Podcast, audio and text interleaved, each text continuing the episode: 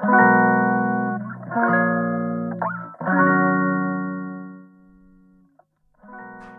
日1問ウェブライタークイズ。この配信では1日1問ウェブライターの文字単価アップにつながる情報、情報クイズを出題します。今回は回答会です。第6問。初心者ウェブライターこそチャット GPT を使うべき丸か×かとその理由です。初心者ウェブライターこそチャット GPT を積極的に使うべき丸か×かとその理由。今回5名の方に参加いただきました。大盛況ですね。ありがとうございます。で、正解は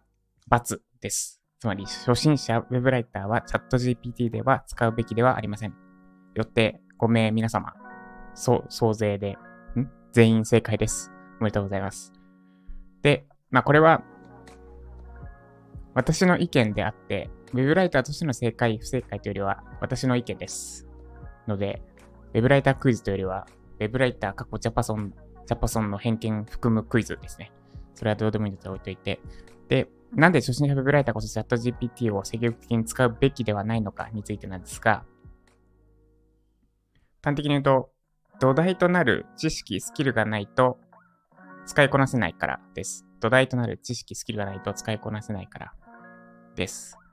で、これはチャット GPT がまだまだ発展途上、成長段階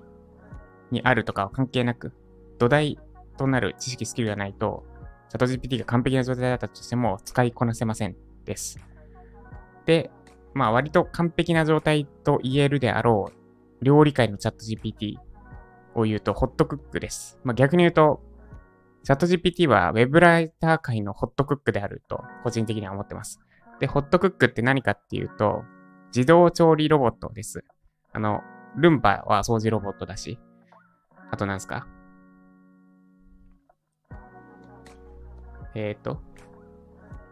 洗濯機か。ドラム式洗濯機は洗濯ロボットと言えるし、元祖洗濯ロボットと言えるし、ただ料理だけが自動化いまいち遅れていたと。で、そこに自動化、ついに自動化の波が来たのが、自動化の波の元になったのがホットクックです。で材料を入れて、献立を選ぶだけで勝手に作ってくれます。で、最近こいつ本気で使い始めて2年前から持ってたんですけど、いまいち使いこなせず。で、ちょっと本気で使いこなそう。あいつはあれですね、本気で使いこなそうとしないと使いこなせないもんなんだなと思ったんですけど、使いこなそうとしてます。で、ホットクック、ホットクックは、もともとレシピがついてきていて、あと、市販の本とかでレシピ本が売ってます。で、その通りに作れば、まず間違いなく、それなりに、というか、まあ普通にめっちゃ美味しい。普通にじゃないな。自分で作るより美味しい料理ができてしまいます。が、それだけだと正直実用に耐えない。なんか単発で、ああ、明日ホットクック使おうとか、月に1回、あるいは週に1回か、とかで、イベント的にホットクックを使うのであれば、別に全然それでもいいんですが、もう料理を楽するために、毎日レベルで使うってなると、レシピ通りにやるだけだと、できません。で、どうすればいいのかというと、アレンジですね。例えば、鶏胸肉ってレシピに書いてあるけど、鶏胸、鶏もも肉しかないからもも肉使おうとか、昨日実際それやったんですけど、あと、ナスの、ナスって書いてあるけど、ピーマンあるからピーマンでやっちゃおうとか、ですね。で、このアレンジに必要なのが、料理の前提知識です。で、例えば、昨日作ったやつだと、ピーマンと、えっ、と、鶏の胸肉のなんか甘酢かけみたいなやつだったんですけど、で、そこにのレシピが、確か、えー、みりん、醤油、酒1対1対 1? まあ、1杯ずつかな、確か。1杯ずつと、酢2杯。酢2杯も入れるのか。酢大さじ2、あと、片栗粉1だったんですだったんですよ。で、それで身についたのが、あ、はいはい、基本の和風の、和風味つけるやつ。醤油、みりん、砂糖、じゃない、醤油、みりん、酒？1対1対1が基本の和風の、和風テイストの味付けなんですけど、で、そこにはいはい、片栗粉ちょっとと酢を加えれば甘酢あんかけ風になるんだなとかってのに、レシピ見て気づけるかどうか。あ、これちょっと話されてますね。で、そ、それが分かれば、ちょっとこれ前作ったこのレシピ、ま、和風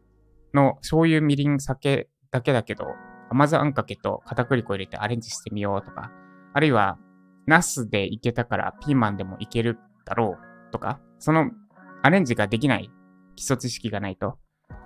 で、アレンジできないと、もうそのままもう教科書通りに作るしかなくて、結局実用に耐えれなくなってしまいます。で、ホットクックの言葉から話しますけど、で同じことが言えるのがチャット GPT、ウェブライターにおけるチャット GPT です。そもそもどんな文章を書きたいのか？で、いい文章ってどんな文章なのか？逆に、まあ、よ、いいって言うと、いい悪いって言うと、ややこしくなるので、読みやすい文章、読みにくい文章って、にしますね。で、読みやすい文章ってどんな文章なのか？例えば、表現が冗長じゃないとか、あの指示語が少ないとか、そういう、そういうのが読みやすい文章だっていう、そもそもの知識がないと、チャット GPT が作ってきた文章が、果たしてそれがいいものなのか悪いものなのかが判断できませんと。料理だったら美味しい、美味しくないはすぐわかるんですけど、そもそも文章って正解がないというか、そんなに文章って料理よりも曖昧なものだから、そもそも読みやすい、読みにくいの基準が自分の中にしっかりないと、理解が、読みやすい文章とは何かの理解がしっかりないと、チャット GPT に作ってもらったところで、これが果たしてそのまま使えるレベルなのか使えないレベルなのかわかりません。で、かつ、出来上がった文章に対して何を加えれば、より自分の意図した文章なのかがわからないので、アレンジができなくなってしまいます。で、さらに最後に言った私の、あの、甘酢あんかけあ、これ和風だしだとか、あ、これ甘酢あんかけ作るやつに、ななんだ？豆板醤足したやつだとかって気づけるのって、ある程度の知識があるからです。で、ある程度の知識ある状態でチャット GPT を使えば、あ、この表現いいなとか、あ、この表現微妙だなって、その使ってる中でインプットもしていけるんですが、何もない状態で、何にも知識ない状態で、ひたすらレシピに従って料理作っても、何の知識も増えていかないのと同じように、ただただチャット GPT 使って、それを、なんか、なんとなく使ってコピペしていくだけだと知識も深まっていきません。だから、初心者 Web ライターはチャット GPT に頼るべきではありません。まずは土台となる基礎知識を固めましょう。です。で、まあ、ホットクックの例にプラスアルファでもう一個言うと、プログラミングでも一緒で、えっ、ー、と、初心者プログラマーはチャット GPT 使うべきではありません。っていうのは、この間私が実際に講師として使ってみて実感したところです。4月から4月のプロ 4, 月にプログラミング研修をやっていて、で、チャット GPT もかなり有効活用しました。で、何に使ったのかというと、問題文の作成です。練習問題の作成。変数とか単元があるんですけど、変数に関して、な、なんだ？設定を細かく伝えてあげますと。その時はバトルモンスターっていう某なんだ、某モンスターをもじったプログラムを作ったんですけど、バトルモンスターっていう名前で、その、まあ、ポケモンって言っちゃいますけど、ポケモン風の練習問題作って、で、変数の基礎的なやつでって出すじゃないですか。で、出てくるんですよ、問題が。で、プログラミングに関する知識、そして、どんな問題を作りたいのか、どんな問題が解いた人の理解度を高めるいい問題なのかっていうのが自分の中にないと、チャット GPT が作ってくれた問題がを、がいいのかどうかわからん。そして、どう直したらいいのかわからん。あと、もし、プログラミングに関する知識もなかったら、模範解答も作ってくれるんですけど、チャット GPT で模範解答もお願いって言うと、それなりのせいで作ってくれるけど、それが合ってるのかどうかもわからんと。で、割とあったんですよ。チャット GPT のプログラミングはめっちゃ得意って言われてるけど、チャット GPT の作ってくれた模範解答で、上調なコード文章と一緒で、プログラミングにも上調なソースコードっていうのがあるんですけど、要は、ここもっと短く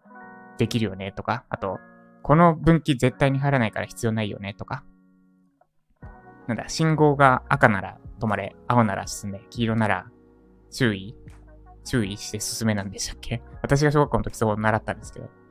黄色はもう止まれっすよね、今は。まあいいや、赤と青しかない信号で、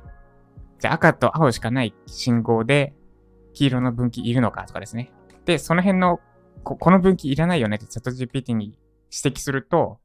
確かにその通りです。修正したものをもう一度お送りしますとか言ってくるんですよ。いやいや、そこ判断しろよって思うんですけど。っていうふうに結構間違えてくる。なんかめっちゃ話それてますけど、まとめる、まあ今の話だけ終わらせちゃうと、割と間違えてチャット GPT も返してくるというか、最適解を出してくるわけじゃないです。チャット GPT は。絶対に合ってるものを出してくるわけじゃない。で、その間違いに気づけなくなってしまいます。なんで、まとめると、まず、チャット GPT を使いこなすんだったら、ウェブライティングにしろ、プログラミングにしろ、ある程度土台となる知識が必要。ある程度というよりは、むしろ上級者並みの知識、スキルがないとうまく使いこなせません。で上級者並みってどんなレベルかっていうと、問題を作れるレベル。自分で作れ、作って、模範解答も作れるレベルです。で、かつ、どんな問題が、その、解いた人に対して理解度を高められるのかを自分で考えられるレベル？が多分チャット GP を使いこなすための最低限のスキルだと、個人的には思います。で、初心者のうち、土台のスキルも何もないうちにチャット GP 使ってしまうと、汎用的な言い方をすると、何がいいものなのかを知らない状態で使ったところで、出来上がったものがいいのかどうかわかりませんと。っ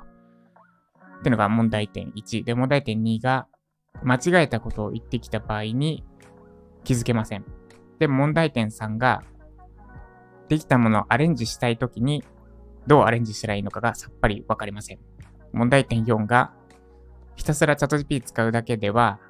基礎知識が身についていきません。まあ、それぐらいそ、そんなところですかね。等々です。なので、初心者ウェブライターはチャット GP を使うべきではないというか、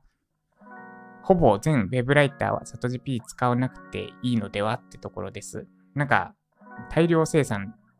量産型に記事作らなきゃいけなくて、それを時短で作りたいなら、どうぞ。私はそういった仕事は絶対に一切一本も書きたくないのでやりませんけど、それをやりたい方はどうぞ、チャット GPT を活用してください。そしたらいいんじゃないでしょうか。ですかね。です。ということで、以上、初心者ウェブライターこそチャット GPT を使うべきでした。この配信が参考になった方は、いいねお願いします。まだフォローいただいてない方は、スタンド FM のアプリインストールしてフォローしてみてください。で、今、10日間で1記事書いてみよう。ウェブライターを初めからやり直すプログラム WeJapa というのを開催しています。概要欄のリンクから無料で開催中ですので、ぜひ入ってみ、やってみてください。ということで今日も以上、今日の問い6番、チャット GPT 使うべきか否かの回答でした。